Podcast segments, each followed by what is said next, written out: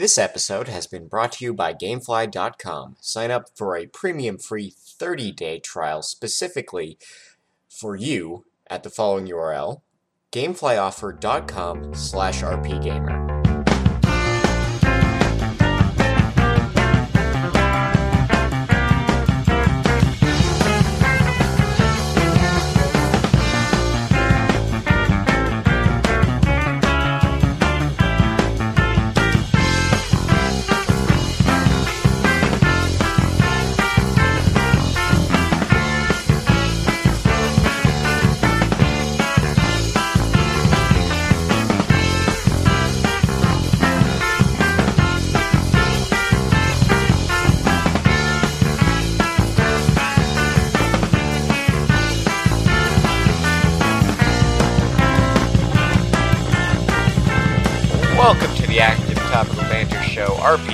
Editorial Roundtable Podcast. I'm Scott Wachter, and tonight my co-hosts are I'm Samwa. Hi, I'm Michael Cunningham, and we do this podcast pretty much just for a few people. And I think um, this episode we're dedicating to Disa because, yeah, We love her, you're, one the- you're one of the ones we do this podcast for. Not the only one. but one of them. That's so sweet. I say that as that's the only comment we got on the last episode. So well, no no one comments on us. That's just Nobody comments on anything. yeah, we're not commentable. Give us comments, fools. Give us comments. You might get something free next episode.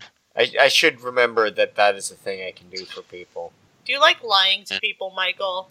No, they may get something free. It may just be a thank you from me, but it could be but it And could I be an mean, actual I've tangible I've thing. also given out genuine certified Marvel no prizes to people. yes, you have. Oh, I, I have a code for a free one month subscription to Marvel Unlimited. All right, So, That's a great gift. Trent, you should say Um, your name. uh, yeah, uh, Trent Seeley. Uh, I write editorials, and I'm with my future wife, uh, expecting a baby to come sometime in the next month and a half. Oh my god, I thought you were about to say during this podcast, and I was like, holy crap, that's some No. dedication right there. Well, you're No, at that- what? That, eight would be pretty intense. Uh, yeah, it's we're we're less than seven weeks now. It's kind of crazy. Oh god. So yeah, there's gonna be a, a tiny little Trent running around soon. Oh dear. I know it's terrifying. it's exciting and horrifying at the same time. and he's not named after a breakfast sandwich. And he's not named after a breakfast sandwich. I, I like to reserve that just for our pets. Oh, now did we miss a name announcement, or because last Uh, I heard it was going to be Ruben or Ruben. Tuna? No, no, we Scott and I Um, wanted Benedict. yeah, well, well, I mean, you guys are, are like my family, and uh, anyone who takes the time to listen to this podcast, I would also extend uh, fam- familial status. So yeah, the name that we currently have is Grayson Charles Seeley. Oh, nice. That's lovely. Yeah, it would be a bit awkward if you guys were like, "Oh God, that name just awful. Why would you ever choose that for your child?" to, to be fair, I think Grayson is actually just a lovely name. So How are you going to Well- spell Grayson? That's what I want. Uh, G R A Y S O N. Okay. Grayson. Yeah. not Okay. like It's- Canadian it's not spelling. some, some weird I- spelling I with would- Y in it, or like, I mean, like S Y O N, or just some weird. I, we could have done some sort of funky Celtic spelling with a with an A E instead of a Y. You know. So Grayson. yeah. Can I just go on a tangent too about how I hate odd, like poor spelled names? Because I feel bad for the kids that always have to be like, no, it's not spelled this way. It's spelled this way. We're gonna talk Yeah. about Nintendo tonight. Well, first we should mention that this marks our third anniversary doing this thing. Congratulations! Nobody Stop- bought us a cake. So we need a cake. If someone would like to make us a cake, that'd Yes, be awesome. You- Or all you need to do is send pictures of you eating it. yep. um, or you so- can join the San Marcello fan club for I guess it's nine ninety five. Yes. Join the San Marcello fan club today. Nine ninety five. I just picture somebody ripping off that little scene from Punch Out where it's like, join the Nintendo Fun Club today, Mac. And having a picture of me down there, and I see like one of you all is Canadian bear hugger. And oh my god, that would be amazing. join the San Marcello Fun Club today. Little Mac. That's that's amazing, and I can't get that image out of my head now. Thank you. Let, let, It's let's, Nintendo related. Dang it. Yeah. Okay. So today we're talking about how Nintendo has always been doomed. Always. Um, Even all- at their most successful. e- e- even back when they were making Hanafuda cards, because those could have been banned at any time. But they weren't. Nintendo. I'm getting the dirtiest Alright. look right now because I may have also just put my fingers out in a shooty A type pose. All right. So so Nintendo, as a video game company, entered the market at a point where everyone thought video games were dead, and then their response to their competition was to push deeper into toy stores, which everyone thought meant they were dead, and Mhm. then let's see, uh, they didn't up they they stayed on cartridges and had a stupid controller, which was and everyone thought they were dead, and their competition was like, "Hey, you you all hate dealing with Nintendo and Sega, right? Let let's open this thing up." And after that, they had another stupid thing, which was the GameCube. I like the cube. See, It had a cute handle. It did. why did it have a handle? It would have made a perfect purse. I'm not gonna lie. It's out there. I, I, I actually can we comment on that for a second because I love that they took the time during the Switch presentation to focus on the fact that the GameCube had a handle, yes. as as if anyone used it Like to make the system more portable. like this was not like you you didn't just you know it, it wasn't just a grab and go thing. You had to unplug it, bundle up your cords. It Right. was as convenient to move as any other home console was. Yes. That's Now, right. let me go ahead and tell you a quick little story. Back in college, one of my friends bought a GameCube, got the cool purple one with the handle, and he would bring it back and forth between his apartment and my apartment and play Resident Evil on my TV because I guess I had a better TV and he just wanted to hang out over there. So it really did help him carry that system back and forth. Yeah, and, And then he had to have a different bag with a handle for his for everything else in his bundles of wires, right? Well, yeah, he had like a plastic Walmart bag that he carried all the other crap in, so it really wasn't that helpful. But still, He could have just had put the cube in the Walmart bag too. yeah, but it had a handle. That's what you're supposed to use it for. Okay. Yeah. so the GameCube was saved by a small library of games and the fact that it had por- four ports in the front. Something uh, NOA wanted over NOJ's, you know, objections. And then, Because everybody played it with four players. Oh look, look, there, there's still just so much goddamn wankery over Smash Brothers. It's true. I mean, yeah. Okay. You pro- do make a good. pro Smash, Smash Bro would players still use GameCube controllers, and you know that's this is just what Matthew tells me. Yeah. Remember, he's 13. What the hell does he know? How old was he when the GameCube came out? One. He was he actually. Let's No, think. younger. He, he he was he was Can't not. be younger, Younger than one. Yes, you can. You can be a, Non-existent. you, you you can be a spermazoa. Oh. you know what? Like I said, he's he's young, and Okay. you know he pays attention to the internet, and the internet's always right. So I feel like this is the most anybody's talked about the GameCube on any of our podcasts, Uh, no, there was that. outside of maybe a backtrack. There was the backtrack episode where we had to do every GameCube uh, Cube RPG in one sitting for some Oh, so that was reason. like 30 minutes or something. Well, they they had to Oh, deep dive. sorry, they had to deep Titans. dive for import only titles to make it really work. and there wasn't that many of those either. We talked about Super Robot Wars GC. That's how that's how desperate we were to fill time. Oh, wow. I mean, then there was that Wii thing, which everybody and their grandma had, because senior centers and libraries, we liked the Wii. Yes. Hey, my grandparents had a Wii, and my in-laws had a Wii, and another older couple that was friends with my in-laws had a Wii. and so did yeah, they own more than right, three did. games between them? They they, they all owned, uh, Sports. other than Wii Sports, they owned Wii Play, and like usually one other game that they'd found at Walmart cheap that they never actually played but owned. Yes, and Something so like so Big the Brain Wii. Academy or real or some kind of bass fishing probably. I don't know. Yeah, This so, is Tennessee. Of course, they had some bass fishing game. so the Wii is like Monopoly. Everyone had one in their closet, but no one can really say they spent a lot of time with it. And the Wii U is apparently dead already. yeah. It's And- because you didn't play your Wii U, Scott. it's because you didn't play your Wii U that it died. You can't hang this you on me. Back. You can't hang this Yeah. on me. I think we just did, and we're going to continue doing so. I want to point out it's Scott's fault because he had to have all the platinum games, and Uh, apparently there was that one point where Nintendo was like, "We have the monopoly on platinum games," and Scott was like, "Well, now I have to buy a Wii U, honey. Can we buy a Wii U? never mind that Sam also wanted one. Eh, it's a Mario Kart could- machine, okay? I'm okay with this. Hey, Super Mario 3D World is amazing. I will It- say that that. is a great game.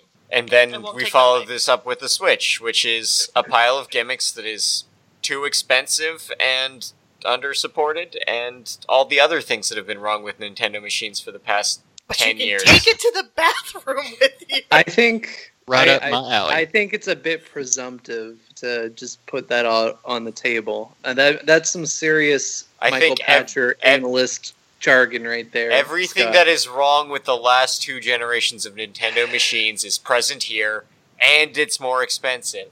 Alright, actually, I want, I want, I want to hear. Oh, except one more nail in the coffin, because you know how devs have gotten pampered royally when it comes to porting, and of course the Wii got left in the dust because you couldn't port to that control setup, up allegedly. Uh, I'd just like to point out that the uh, Switch uh, runs runs NVIDIA chipsets while everyone else runs AMD. So so there's work. You're you're, you're asking third parties to do work again. hey, we're getting Skyrim. We're getting Skyrim A that you can nine-year-old game. on the toilet. that you can play on the toilet on a bus on a bus toilet. What's the You battery life on it? What's the battery life? You, Battery life is long enough to last all the way to somewhere where you're on the toilet on a bus. Okay, so So before we get that. dive into the idea that Nintendo is doomed, I actually want to hear from Trent because Trent, I feel like you were very upset with what Scott said. That's first thing. And number two, I agree with you that it's incredibly presumptuous. And number three, defend the Switch for me because I'm not sold. Ooh, I'll do that part. You take the first part. Let me defend it. sure. Um, so 'Cause I'm just, freaking buying one, baby. Of course just you to take are. a step back, I, I I just feel like it's so easy for everyone to flaunt their opinion, and I I write opinions like I I love opinions, but talking about something that we understand from a conceptual level, but we don't understand everything from the ground to the ceiling quite yet. We don't know so many things about this platform. We don't know what the first year is going to be like. We don't know what the base is going to be, which is going to dictate a lot of its third party support. We don't know if developers are really going to use the functionality uh, attached to the Joy Cons. We don't know if there's going to be uh, any problems with the transition from the the couch to the park bench or to a party this thing could pick up steam. It could it could be legitimately revolutionary. It could also not be and service niche gamers. But any fan of the vita will tell you that if a system can service you in some capacity it isn't hugely popular it can be a successful system in some right well, and this is and where think I get it's, to it's just my a bit first too point on the unfair list. and harsh to write off a system in, in its entirety before it's even launched Absolutely. based on precedent set by previous releases. See. And I don't think there's much stock in that opinion in particular because the biggest challenge the Wii U had that the Wii didn't quite have, and that I don't believe at this point the Switch has, was marketing. The Well, system was poorly marketed, its features were never clear, and it seemed more like an add on to the Wii. And I know everyone talks about how it seemed like an add on to the Wii, but even in its launch presentation, it, it really did seem like it was just a controller. Whereas with the Switch, we have a brand that really signifies something new, something different. And all the marketing is so fixated on providing similar experiences to other consoles, Mhm. certainly, but also unique experiences. And not just unique because they're Nintendo first party games, but also because you do have that flexibility of play that at this point in the game you don't have with those other systems. So again, I just I feel like it is too presumptuous to say this is going to follow the exact same tropes as every other Nintendo system because discrediting the fact that not every Nintendo system has followed those tropes, we just don't know enough at this point, and we won't know enough until probably a year from now. And I All right, actually but think that, those are all fair points. well, we'll- we're, we're gonna unpack those because because they're on my list because I know how to poke tri- push Trent's buttons. but the first point I would do want to bring up is how do we define success? Because I mean, my I titled this episode because everyone is insisting that Nintendo is destined for failure every time it does something, including Hanafuda cards.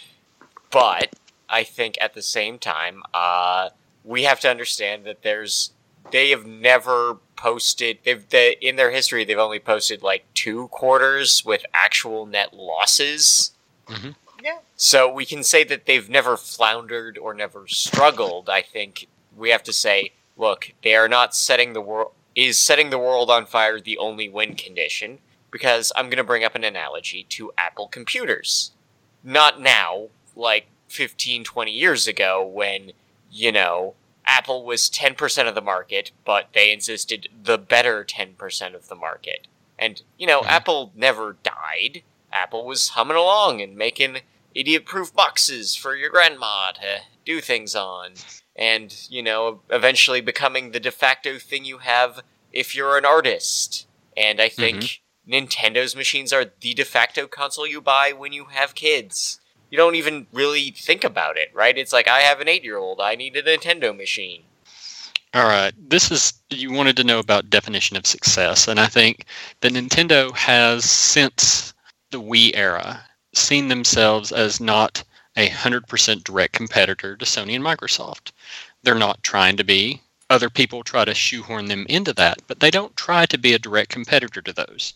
They know that they are either going to be a primary console for Nintendo fans or families, and a secondary console for many gamers. And they're totally they open that up and they do a great job with it because families enjoy playing things and i say families and it can just be you know groups of friends. It can be kids and adults. It could be you know young kids older kids college you know middle age. It doesn't matter.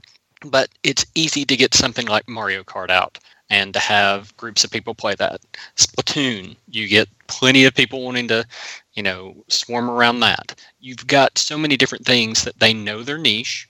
It's not going to be you know we're going to hit the hardest specs we can we're going to get up there because i don't need as you can see when you compare like the xbox one and the ps4 i don't need two systems to do the exact same thing and i sure as heck don't need three systems to do the exact same thing. So you know it really is it, people joke about this all the time and they say nintendo will zig when everybody else is zagging and they do. There's nothing wrong with that. It's not going to be for everybody. It's not going to be something that everybody's in love with. Neither are the Xbox One and PS4. They're not for everybody, but I like what they've done this time around. I think it's what the Wii U was kind of intended to be, but the Switch really is a, you know, it's a brand new console. It is completely portable at the same time as being a home system. So it brings that environment together. And, you know, I'm the target audience for this. I, I will The totally say based gamer, yes. You know somebody that wants to take the system with them anywhere they go. If sony or microsoft was to do something like this and have a system you could pick up carry with you take wherever you need to when you're not playing it on the tv i would totally be on board with those two. This is just my ideal system because you've never had that before. You've had remote play. You've had things like that. Remote play is not 100% you know reliable all the time have to have a network connection. It's tethered to a console. It's not something you could just pick up and take with you. This is exactly what I want from a system. That doesn't mean it's going to be the most successful thing ever. There may only be a handful of games that ever come out for it that I really like. Xenoblade 2 is coming, so that's an automatic win for me. And I just hope it falls in line with the original Xenoblade. I, I would have said the same thing about Xenoblade X before it came out, and then that one failed to impress me. So there's no telling how it's going to turn out, but from the get go, this is the ideal system for someone like me. Also, there's a good chance that the Joy Cons will come in cooler colors later on. which is also important to the portable gamer, right? It needs to come in cool colors. I think we had that talk last time. Yeah, Yeah. it's got his uh, cool lime Vita, and I still have an orange one in my cart. I didn't buy it after last episode, but It's there waiting for you so that you can have one upstairs and one downstairs. See, my my frustration with Nintendo, and it has been a frustration for the last couple of years, is never about the hardware for me. It is Mhm. about the software. My Right. my frustration just comes from the fact that it's they can never seem to hang on to third party support for their consoles. They can always do it for the handhelds, Um, but not so much with the consoles. well, and that's another historical thing, right? Because the Nintendo seal quality was not about making sure games were good, it was making sure that every third party danced to Nintendo's tune until publishing date. And then it was they and then when Sony came in with their new thing that was based on being screwed by Nintendo, they found a bunch of guys who felt screwed by Nintendo and took them away. and well, let me ask Sam. their their increasing sort of circular business models when it comes to what they put together and how they interface with third parties uh, just nudges them farther away. Ask your Let me ask Sam this question. I would like to know, since, like you said, the, the consoles have not been your thing because of the lack of third party support. Would you really want the same multi platform games there, or would you rather see the third party support like the handhelds have gotten on Switch? Because with it being a hybrid, I know it's not replacing the 3DS, Yet, but it's still filling the same kind of niche that the 3DS has. and that's So more what there, I'm looking for. there can be for. some overlap. that's more what I'm looking for. I'm not looking for the multi-platform because again, I also don't have an interest in that. But what I mm-hmm. love about the 3DS is the amount of there is so much versatility in a lot of the titles that exist, third party and first party. What I found especially just looking at the Wii U based on the handful of Wii U games I have, it's the same crap that we've seen since the Super Nintendo days. Other than Splatoon, I have not really felt passionate about Nintendo first party. Kirby, I Mhm. still religiously buy because Kirby, they always are still trying to do different things with, and that's more a Hal Labrys thing than it is anything else. But I look at Mario Odyssey for an example, and I think it just looks stupid. If I'm being honest, well, okay. the idea of having Mario in the real world to me just it doesn't appeal. well, and the I other thought issue he is was just from the real world. oh. The booklet told me he was from Brook- Regardless. Brooklyn. Oh, guys, Regardless. guys, guys, guys, guys. My- Okay, first of all, I think that's just one of several worlds, and I, I think it's kind of crazy. I think it's also kind of crazy for you to look at a game that is being modeled after Super Mario 64, Super Mario Sunshine, in the sense that you have this free roam ability to explore different environments from a perspective that isn't top down, and to say outright. I don't want to play this game because I think the humans in the realistic world That's look weird. that's not actually why though. I have an Yeah. issue with it. Yeah, I I, don't want to Super- play it because it's like Super Mario 64. Uh, that's actually Hey, Which I my reason. like. Listen, listen, That's listen, my reason listen, as to- well, to each- actually. to each their own. To each. I know, no, their no. own, I. I respect that there are people who are going to like who find Mario Odyssey interesting. Um, it's the same with Breath of the Wild. I look at Breath of the Wild and I go, let's see Nintendo embarrass themselves with the idea of how to do an open world game that isn't developed by Monolith Soft. Well, okay, and this is it. and I know that's again Mono- not a fair statement to make. What? Monolith Soft is working with them on Oh, this, I though. know that. I am well aware that Monolith Soft is working on it with them. But So it's more of a tech thing than a That- game design That's thing. That's what I mean. I am actually nervous for Breath of the Wild because I look at it and I go, this could either fall completely flat on its face, Mhm. or it'll be the surprise darling that no one expected. But th- that, Well, no, it's going to be the worst that- Zelda ever until 10 years Oh my from now, gosh, where guys, it's guys, guys, great. Guys, Ugh, you're, All right, you're killing me. You're you're killing me. You're literally killing me. This podcast, like the beauty of everything that's happening with Switch and Nintendo and Zelda right now is how unpredictable it is. It's the fact that Nintendo, in a world that seems increasingly focused on frame rate, resolution, technical specs, predictability, is willing to take risks. I don't think all those risks are going to pay off. I think some choices aren't going to mesh well and are going to rub people the wrong way, certainly. But the fact that there's a company that's willing to put themselves out there and do something different, even if it's weird, I think is commendable. I have nothing against them taking risks, Trent. That's not what I'm saying because when I feel like again, I look at Mario Odyssey, I look at Breath of the Wild, they're interesting ideas. But I also look at it and I go, these are the same goddamn franchises I've been seeing since I was a child. I want to see more.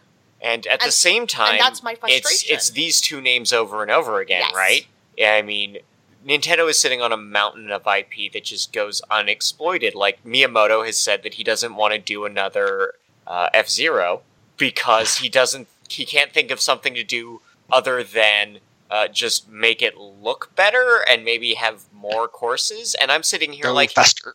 you you haven't made an F Zero like that. That's all well and good for you to say that. It's all well and good for you to say that you don't have an idea for F Zero, so you don't want to make one.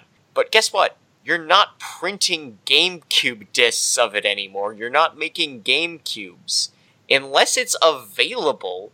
Then you may as well ask farm out one of your teams and say, "Hmm, "What do you got for an F Zero this this decade?" Okay, Scott. I Ooh. here's what we're gonna do. I'm no, I got a question you- for Trent here in a second. No, I, I, I, Scott, I'm, I'm making you the president of Nintendo, and you get to decide which games get to move forward. Okay. all right.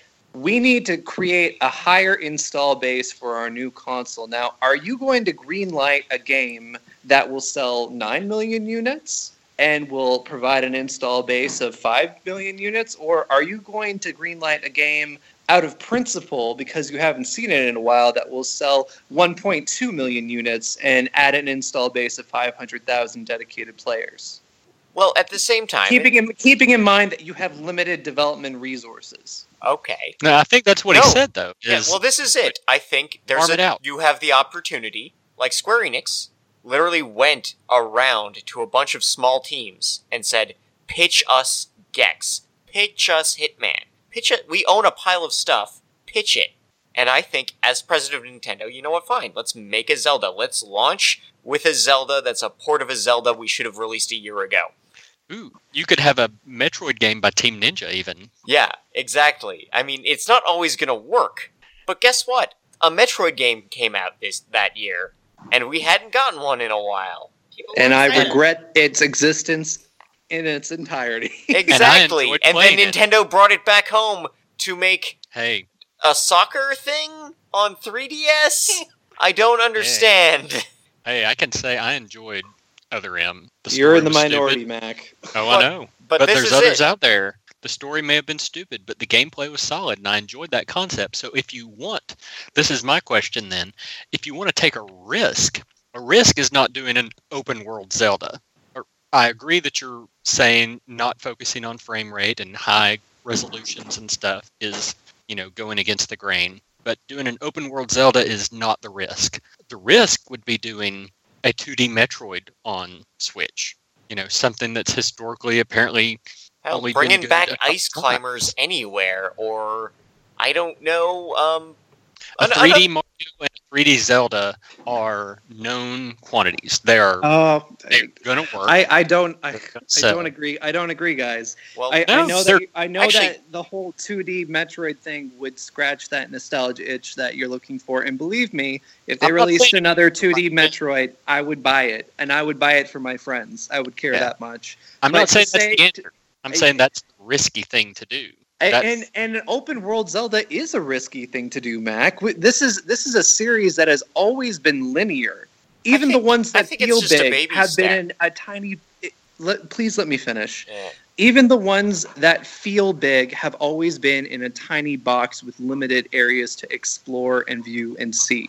Okay? So to change the paradigm and say you can walk to that mountain in the distance and you can do anything you feel like between here and there, that is risky because the gameplay that Zelda has been wrapped around ever since it's become a 3D title has been so focused. It's been so fixed and to to break that and say this is a Zelda that lets you do anything you want and it still has this kind of control. It is risky, and I say that because I'm not sure it's going to work either. To Sam's point, mm-hmm. okay, but Would you, you just, be, back- just he makes because open worlds are popular today doesn't mean taking a franchise that has never been in an open world and placing it in an open never world been in a is 3D open world because you know the original Zelda and Link to the Past very much felt like a 2D representation of that. You could go anywhere, you could try anything, you could venture out. The 3D ones have definitely been more on the rails, or at least more focused on that front. Okay, You but, know, but to have to go step to it step back back. to unpredictability, I think I think the fact that you look at the machine itself, and I'm not talking frame rate, I'm not talking about the fact that it is, um, but I'm talking about look at what it does. It has Nintendo has a library of game design elements that they can't seem to do without anymore. So the hardware has to reflect that. It has to have motion controllers. It has to have, you know, scannable thingamajiggies. It's it has to, you know, the, the controllers have to make noise. It's all materials that are pulled from older it, it, it is it is a bunch of ideas that they can't divorce themselves from anymore. I mean, I was shocked to learn that this screen isn't a, a isn't actually a touch surface cuz I figured, you know, Nintendo can't live without their touch screen anymore either, right? And so now we've got a list of features on this thing a mile long, and all I can say is that's neat, right? It does have touchscreen. Oh, it does. Mhm. Oh God. Okay.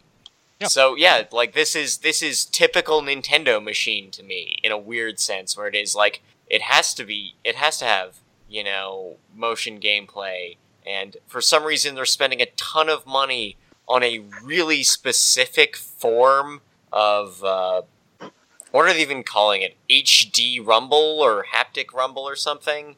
Which I'm like, who said Yeah. this was a good like? I appreciate that it's a cool thing. I truly do. But it's just neat because I'm not seeing a gameplay thing that is not specifically like stop playing Zelda to fold your co- your your 3DS closed to do the thing, right?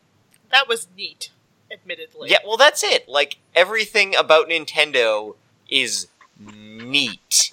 It's neat. I'm not like I was curious about the Kinect, but the Wii was neat. I think Trent stormed off on us. I didn't storm off. I'm just I'm taking everything in because like. And Scott, I, I I know that you're a PC gamer, and I don't want to paint you as a PC gamer to suggest that where you're coming from on this is biased. Because well, I, no, I don't. okay. Here's the thing: we are biased. We talked about that.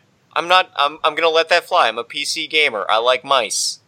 Well, it's it's less so about controls, but like I, let's say hypothetically the new Nintendo console was just a powerhouse, and it didn't have touch screens, it didn't have uh, any uh, support to to scan any doohickey, or or it didn't have any fancy rumbles for your controller. Uh, there was no IR support. You couldn't use the two Joy Cons as as motion control controllers. It was just a console that was powerful. No, it doesn't even have to be powerful. It just has like if if they released a modest, traditional-ish console, let's say, just a modest machine with a controller and doesn't exist anymore.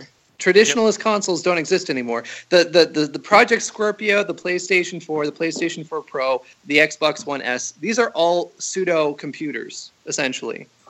They're they're Steam machines. They might as well be. yeah, they're okay. I will admit they are crap entertainment PCs. Yes. Yes, yes, exactly. They they're they're basically a, a, a PC running a specific type of operating system Yep, sold on their with- with- convenience with, with exclusives. The, with the inability to upgrade or change any internals. That's essentially what they are. And I'm sorry if that offends people. Believe me, I love my PlayStation and and I had plenty of fun with my Xbox One. This isn't a diss to those consoles, but the fact of the matter is it's the those and- consoles we aiming.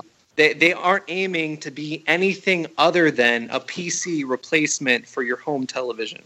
And that's not something that, that Nintendo has ever aimed for. They, they've always wanted their Well, own unique experience. There was you, you could there there was a word processor on the NES in Japan. I don't think it had a Yes, printer. yes, but the NES, uh, to your previous point, was marketed not in an electronics store, not in a computer store, but in the toy aisle. Yeah. hmm because Nintendo wanted to dissociate themselves from high-end Yeah. electronics and focus on the fun. I mean, Right. the X the Xbox One outright says it in all of its marketing. The Xbox One all-in-one entertainment center console, or whatever the heck they Like tried it, to get it. like it's everybody to supposed to be your PVR for cable too, right? that- Well, at one point, I think it it's selling. was. Yeah, I think at launch it was, and then that that kind of. That's changed with uh, Yeah. leadership. but you're right. um, the Nintendo systems have typically been gaming. That's what they're for. They're just, you know, hey, we're going to be gaming. We're going to do something different. Right. So to that point, I don't think they're ever going to step up to the plate and say, "Oh, let's just be really good at being a PC for your television," because that's never been their intent.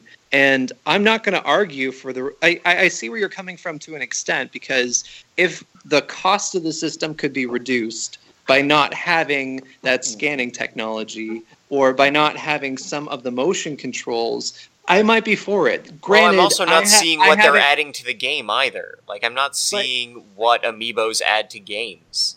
But well, and and maybe they won't, and maybe they will. It's kind of hard to tell at this point if the functionality is going to be used better in the future. But at the same time, I'm not going to argue for removing some of these different features because I think the more features you provide, even if they're not all utilized by every developer, it just it, it brings more room for better experiences. Like the, the the Vita has a front touch screen, it has a back touch screen, it has a front facing camera, it has a back facing camera. I can't tell you how many Vita games I haven't used any of that junk on, but when I played Tearaway for the first time, it blew my mind. And That's not the every one game that does not- it well. but that's the thing. Not every game is going to be tearaway, and not every game on the Switch is going to utilize all of its features. But if a few games do utilize those features and do it in a way that's new and interesting and above all fun, that I'm down for that. I'm not. I, Okay, I'm, I, I'm I will grant that there's a great experiences. WarioWare coming for the Switch, right? It might be called One Two be a, there will Switch be a Three. fantastic WarioWare, uh, even though it's been eight years since we've seen a WarioWare. Well, I mean, if if there's ever a time to bring back WarioWare, I think looking at One Two Switch is exactly when they should have called it WarioWare. I have a question before we go any further on any of this. Are how many of you all are actually getting one at launch? Nope. Mm, We'll see where No. it's at in 18 months. Okay. Maybe. I, I just- won't. I won't be getting one at launch, but I, I hopefully will be getting one for Father's Day. My Okay. my goal is to continue to do what I always do with Nintendo products, which is watch and wait. Well, that's why that's why I said the 18 month Yes. rule, where it's like that's that's a good sign. It's one of those things where, like I said, I, I actually do love like Nintendo. I do. I've just had years of frustration of the same. I find their games samey, and I think that's my problem. Is I don't know if there's a part of me that's outgrowing Nintendo in ways. I'm sure there is, but when I saw Splatoon, for an example, I got really excited because it was actually something new, and it was something different, and above all else, it was fun. Mhm. And I want more Splatoons. I don't want more Zeldas and more Marios because I look at that and I go, they still feel the same. They still feel familiar. And if we're going to go on about talking about the risks that Nintendo takes, then I don't feel like those are the franchises that really do it because there's still that feeling of the same, the feeling of familiar. Like I, I will fully throw down. I'm a Mario Kart 8 whore. When I got Mario Kart 8, I was completely in love with it, but because it actually changed up Mario Kart enough that I was like, okay, it's still familiar, but it's got enough differences that it feels fresh for me. I Mhm. haven't felt that way about Zelda. Now, to be fair, I'm not the biggest Zelda fan. Um, Mario, on the other hand, I actually really do love Mario. And other than 3D World, I haven't really enjoyed Mario games. Yeah, I, I can understand that. I am a huge 3D World fan. I love 3D World and 3D Land, but I'm definitely not the typical 3D Mario fan. I enjoyed them back in the day on the NES and Super Nintendo, but I've not been a fan of the you know Mario 64. I played it. It's not a favorite. Sunshine, Galaxy, those just don't click with me. But 3D World did. You know, Mario um, Odyssey, eh, you know, that that's different. But I think we're focusing on just the tentpole games. Mario and Zelda, of course, are the the games that are going to draw Nintendo fans in. There's more being offered than that. Those are just the ones that get you know that get the notice, that get the highlight. Are there any? Is there nothing else that has been shown for the Switch that holds interest for you? the one I'm waiting to watch on is actually Splatoon 2. And it's Mhm. because of the fact that I want to see what what they're going to do with it. Like is it going to be the same game or are they going to do enough of it to turn it into like Splatoon Watch? And if that's Really? the case, I might get into that. Well, it I'm seems like the- teasing, but you know what I mean. It, It's- seems like there's more story this time. They've they've I explained didn't that. play Splatoon for story. I know, but I'm saying that the story mode might be more than just sort of like that weird time trial-y thing that it kind of was. Like I said, I don't like I've I've been casually eyeing how the Switch is moving.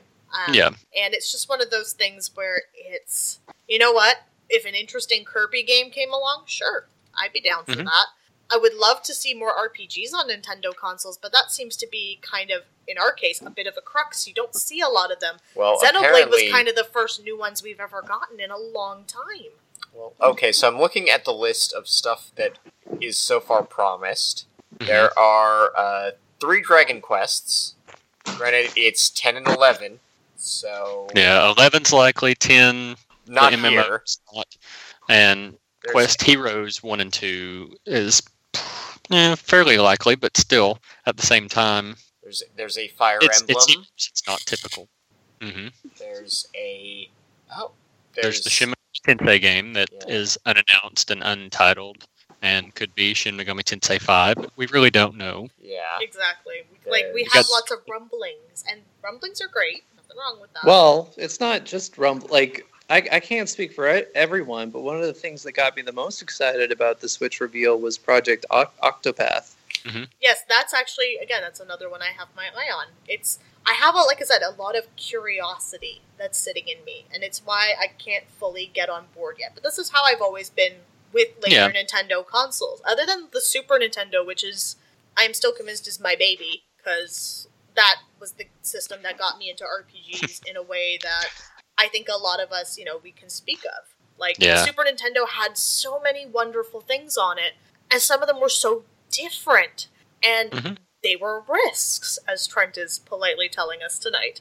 Um, and I agree with that, and I miss those days in a lot of ways. I'm not. It's not that I want nostalgia, but there is a part of me that doesn't feel the same magic that I well, used to feel years there's there's not a sense of discovery walking into the Nintendo section of the store, right? Yeah. I mean, okay, say what you will about, and I mean, obviously, I think the whole medium is getting a little stagnant. Oh god, yeah. Somewhere, you know, everyone's got their house style, and that house style is kind of samey. But I think the Nintendo section is just this narrow field of stuff, and it's all kind of got to play. I mean, I think they they're even starting to play the same way in a weird sense, where you know the way Yeah. the, the the just just okay. So okay, so part of that is Nintendo's rule of you know Yonkoma game design, where they introduce you to the mechanic and then they me- and you mess around with it, and then they start mixing it with other mechanics in surprising ways. But you you when that becomes the structure of every level, you you see it and you can't not see it. And I mean, there are plenty of games that do this. I love Half Life Two, and every level is just that. Uh, the campaign of Titanfall 2 was the exact same way, where it's like, okay, we're gonna let you mess around with this gimmick, and then it goes away. But I think you know, there's.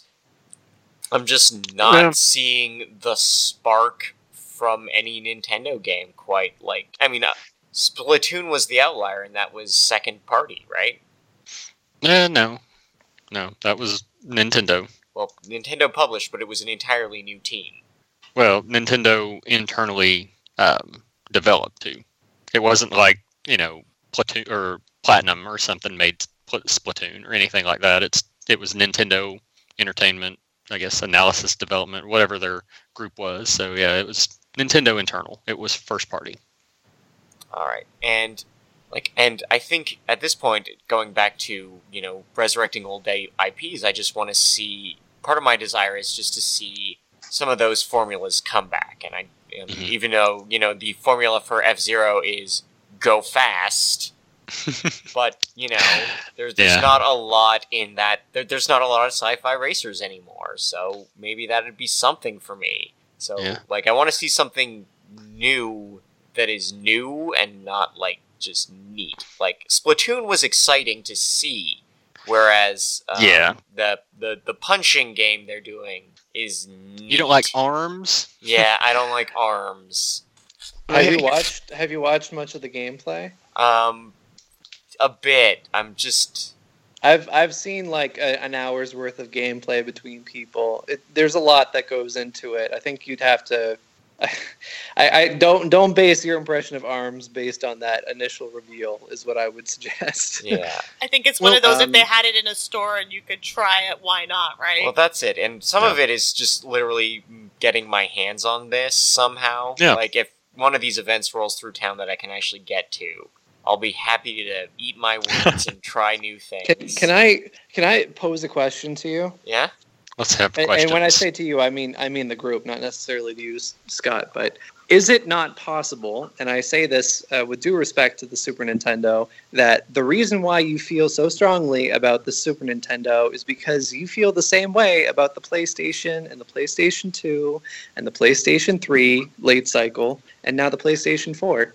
Because if you look at Nintendo, the one console that really is the outlier for them is the Super Nintendo because instead of doing something new and in- interesting and innovative, they took what they had done before and they said, let's make it more powerful. Let's Mhm. add a few more buttons. Let's open it up so that we have more third parties. Let's get every JRPG we can on this machine. Mhm. And mode And and, mode and seven who- and- graphics. And who followed that exact same principle in the next generation? PlayStation. Yeah. And then PlayStation 2 and PlayStation 3. So Mhm. if if the spark you feel of Nintendo, if that longingness you have for this Nintendo uh, is based on the Super Nintendo, well, I'm sorry, but that spark, that longing, it doesn't exist because that was one generation. And whatever that was, I think, in terms of its spirit, transferred to Sony. And Sony has filled the boots of that role very well ever since that time. And it's one of the reasons why every Sony console, handheld or otherwise, is just a haven for role playing games. and I love that too. Believe me, I love that too. And, and Trent, But I was going to say saying is I but what I'm 100% saying- agree with you because I can admit that that happened to me 100%. It did. Yeah, and that I didn't- explains why people don't like some of the newer stuff. But, and that's what I mean. Like Trent actually hits it right on the nail. I didn't buy a 64. My friends had 64s. The more I played the 64, I was like, this just isn't for me. Yeah. Even And then though when it I has a played- And there's, Hercules there's no problem with that either. There's, Yeah. I, I, I'm, I'm, in no way am I trying to assert that people who don't feel the GameCube or the N64 or the Wii or the Wii U or the Switch or, or the NES even, I, I, I in no way am trying to suggest like that's the wrong ideology to approach the consoles Not with. at all. At the at the end of the day, you buy the console that feels right for you. But what I think is that people have this conception of a Nintendo fall from grace, and I'm not sure it's a fall from grace so much as it is a direction that they've been going like they, that they've been going through ever since at least 1990, 1995 1996 where they said listen they're going to do their thing that's fine they can do they can do their thing Well, this now is what we're back we're to doing. Apple computers, right? Yeah No, I, I think you're right, but I don't think it happened at the time you think it happened. I think the N64 was an attempt to continue on that path that failed, Yes. which led them down going other paths. And they were content with those other paths and have been successful in their own right. Like Apple computers. Which, uh, by the way, Apple computers is much more successful with their handhelds. Well, actually, actually, I, Mac, I, I think, I think you're right that I was wrong with the time period. But I think the time period where that actually happened, where they said, "No, we're not doing that. This is what we're doing," is mm-hmm. when they rejected the Sony prototype of a CD disc drive for the Super Nintendo, and then Yep. said, "Okay, well, we're we're taking what we have here and we're going to do our thing." You know, I I think there was a point where Nintendo made a conscious decision to just be Nintendo. the GameCube.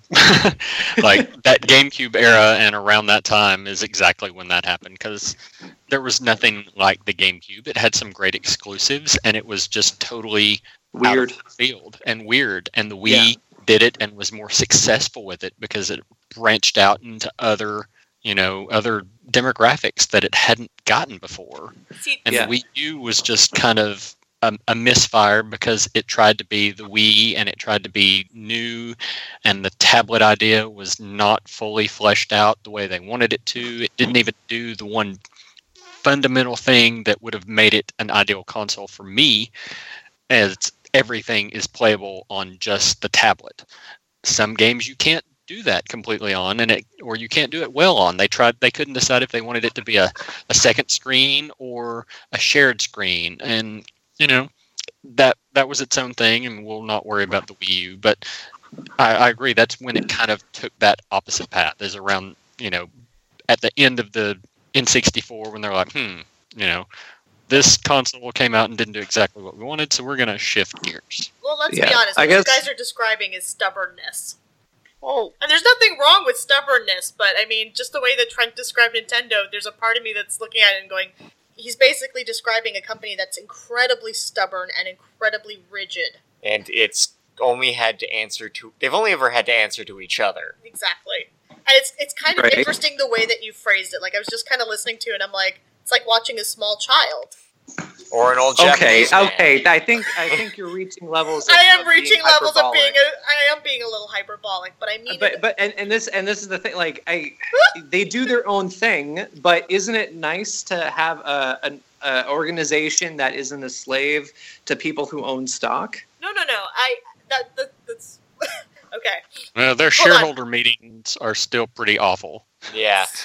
Um no, but but they still seem to go against them even despite that that's what I mean. Well, I, the what I say is- shareholders want them to do something, and the, the then the team's like, no, we don't want to do that something. See, see, Trent, I think you kind of misinterpreted what I meant though by a small child. When I think of Nintendo, there's a part of me oh that oh it thinks was a of compliment right it actually it actually is though in a way. It's the marching to the beat of their own drum. You have the small child who's like, I want to wear this skirt with this top, even though it makes absolutely no sense, and the mother saying, You need to fall in line, and the child going, Nah, I think I'm good. It actually is a compliment. I think it's actually great that Nintendo can do that and that they're okay with that. But you also get that sense of stubbornness that why should we have to be the ones to fall in line?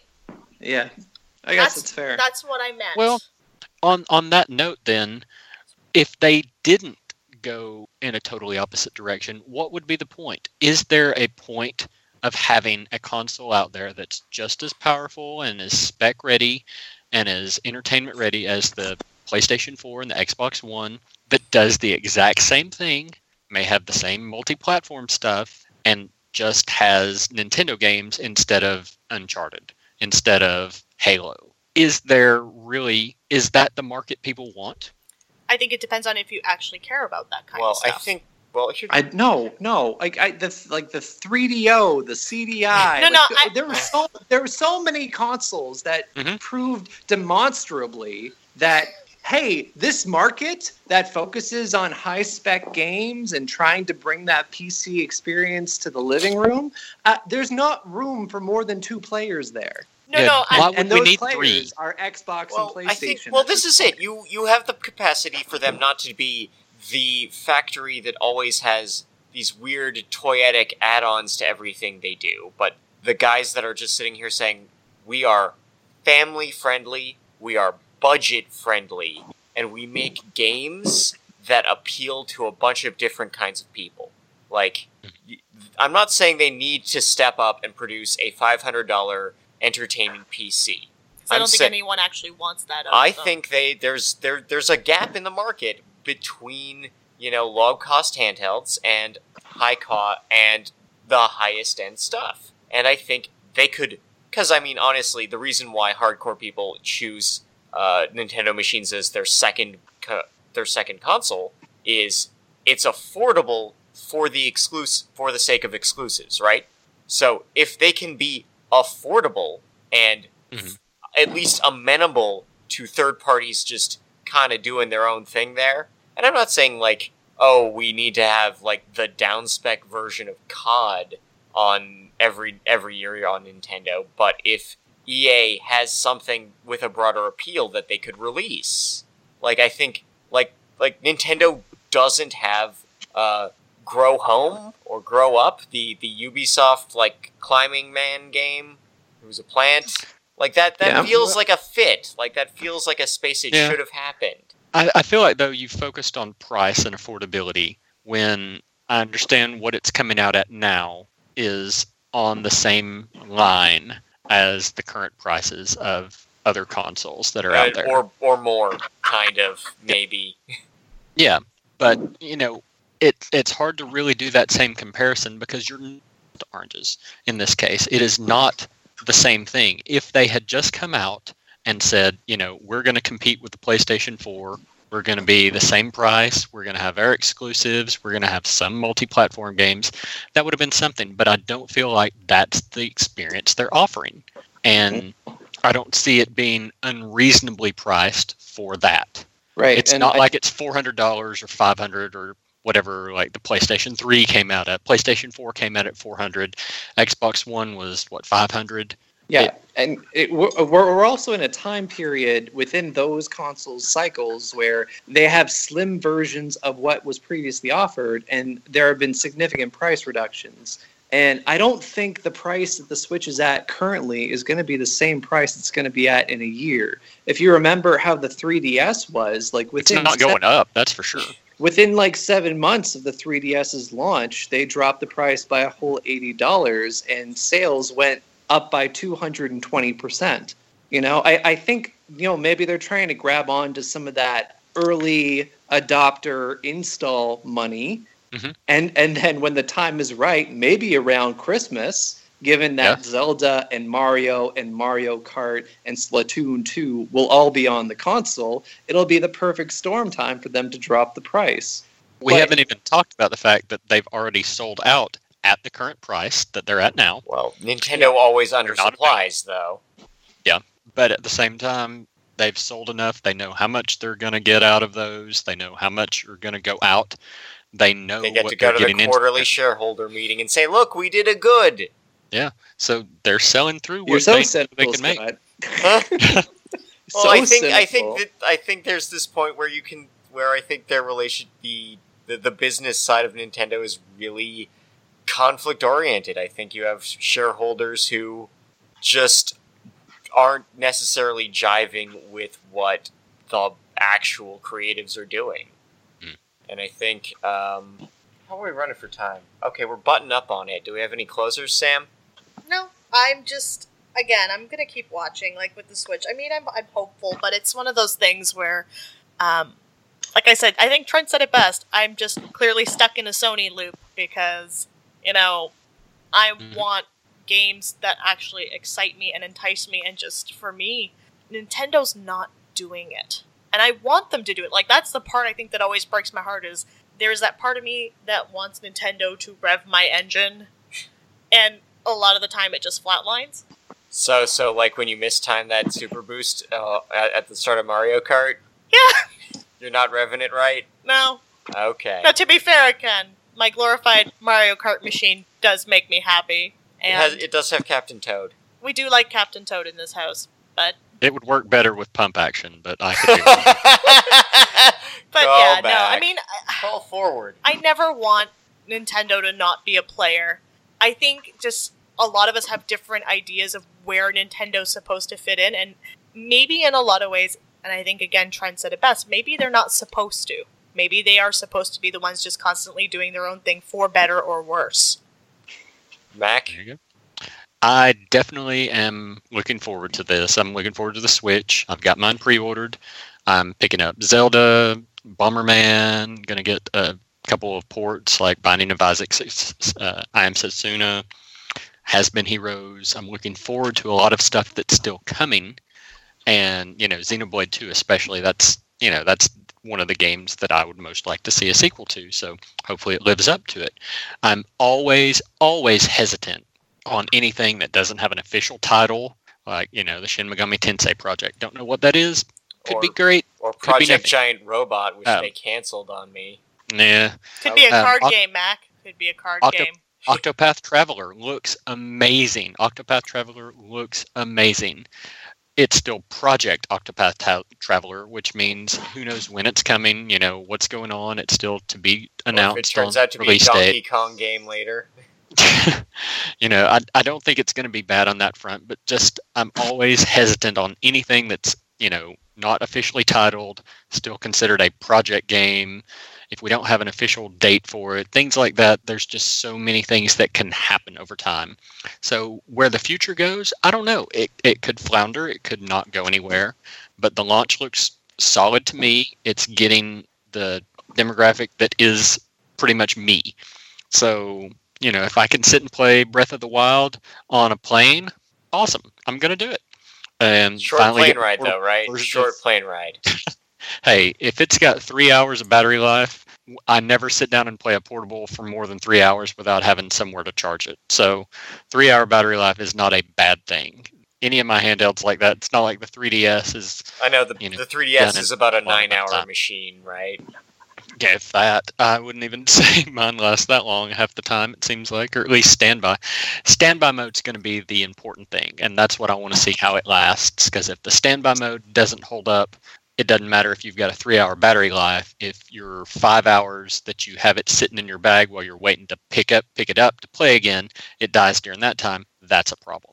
So we'll see. All right. Yeah, I've got mine pre ordered and I'm ready. So Trent, is your buddy Reggie? Uh, I, I I do not have one pre-ordered because I don't believe in pre-ordering, and you also have a baby to pay for.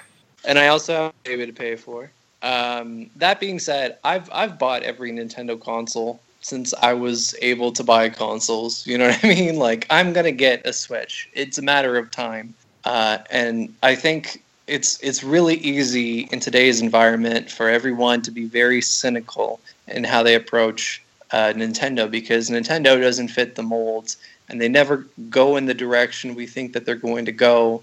Uh, and I think it's pretty easy for anyone who's even a casual observer of the Wii U to say that was not a success. But at the same time, if you look at where the Switch is going to be positioned by the end of 2017, it's going to be a unique console in an environment that doesn't really facilitate unique consoles, and it's going to have a lot of big name games that are attached to it.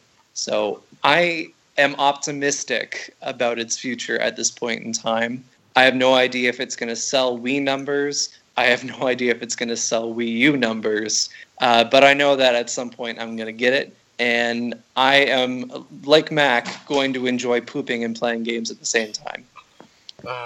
Oh, yeah. So I wanna, I'm gonna point something out, um, and you guys can all hold me to this. So when I first met Scott and the Wii U came out, or the Wii came out, we made a bet, and the bet was that within what was it, a year, I was gonna have a Wii. Yeah.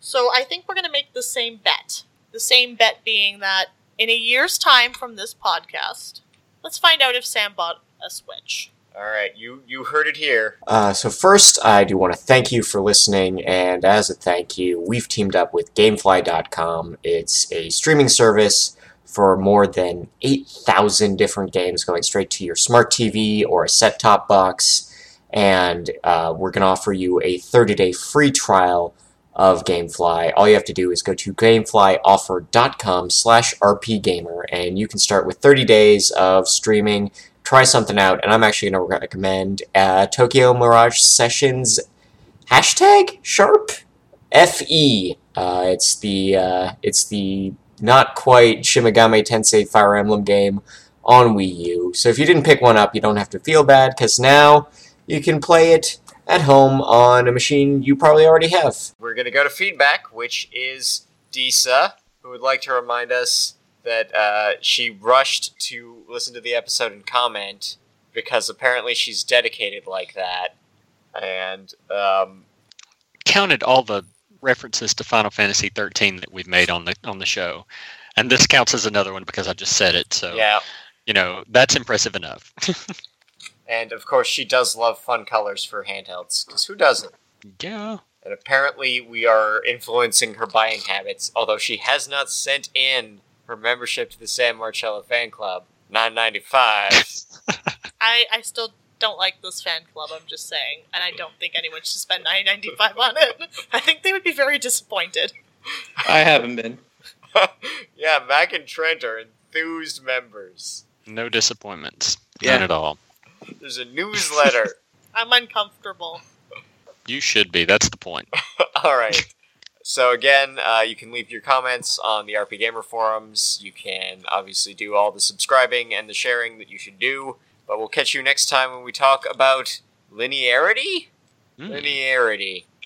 All right. Going back to RPG focus. This is exciting. Yeah, we're not going to talk about money or machines for a while. No more money machines. Sam finds these conversations painful. Yeah. Bye. You boys and Bye-bye. your specs. The Active Topical Banter Show is an RP Gamer production. Visit rpgamer.com for past episodes, comments sections, other great podcasts, as well as piles upon piles of written content. All music is courtesy of OCRemix.com, composed by Nobuo Uematsu. Thank you for listening.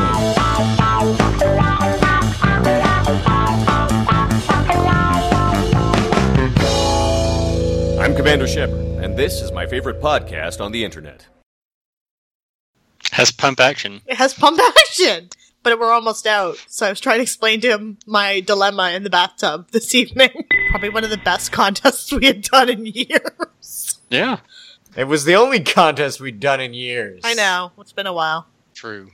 I'm a Need lazy to ass. get people need to get people interested in giving us stuff for contests again. But I'm still having fun with Burs Berseria. How do you Berseria. Pronounce that. You had How it you- right. Where do they come with these names? I'm, I'm Up their butts, honey. ways. Up, your, up their butts. I know. To be Zooey- fair- Zooey too. Zestfully clean. Zestfully Clean had it